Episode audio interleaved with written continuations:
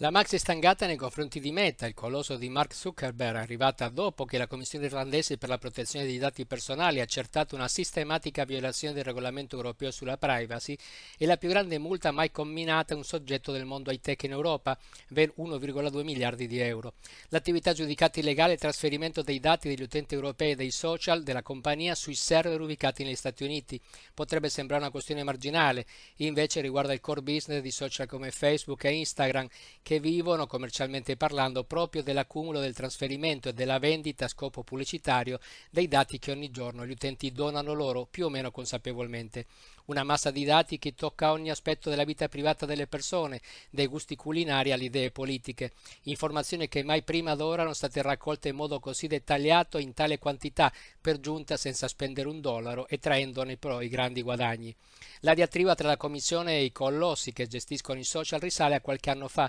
quando per la prima volta, dopo le rivelazioni di Edward, di Edward Snowden, si cominciò a parlare del trasferimento di dati negli Stati Uniti e del conseguente utilizzo che ne fa anche l'intelligence di Washington. Proprio questa è stata la rivoluzione che i social hanno portato nel mondo dello spionaggio. Più che indagare per procurarsi dati specifici relativi alle persone o alle società che si intende controllare, oggi basta sapersi muovere una massa enorme di dati cercando quelli che questi soggetti riversano volontariamente in rete. C'è poi anche il tema della pubblicità, sempre più mirata perché tarata in base ai nostri gusti e preferenze e che già si annuncia come un altro terreno di sbarco dell'intelligenza artificiale senza dimenticare la questione dei meccanismi che queste società hanno oliato per pagare poche tasse a fronte di immensi profitti. È quasi paradossale che l'Irlanda, paese chiave nella strategia di evasione legale elaborata a livello europeo dai giganti dell'high tech, oggi sia lo Stato chiamato a combinare la maxi stangata meta, ma anche inevitabile, trovandosi in Irlanda la sede europea dell'azienda.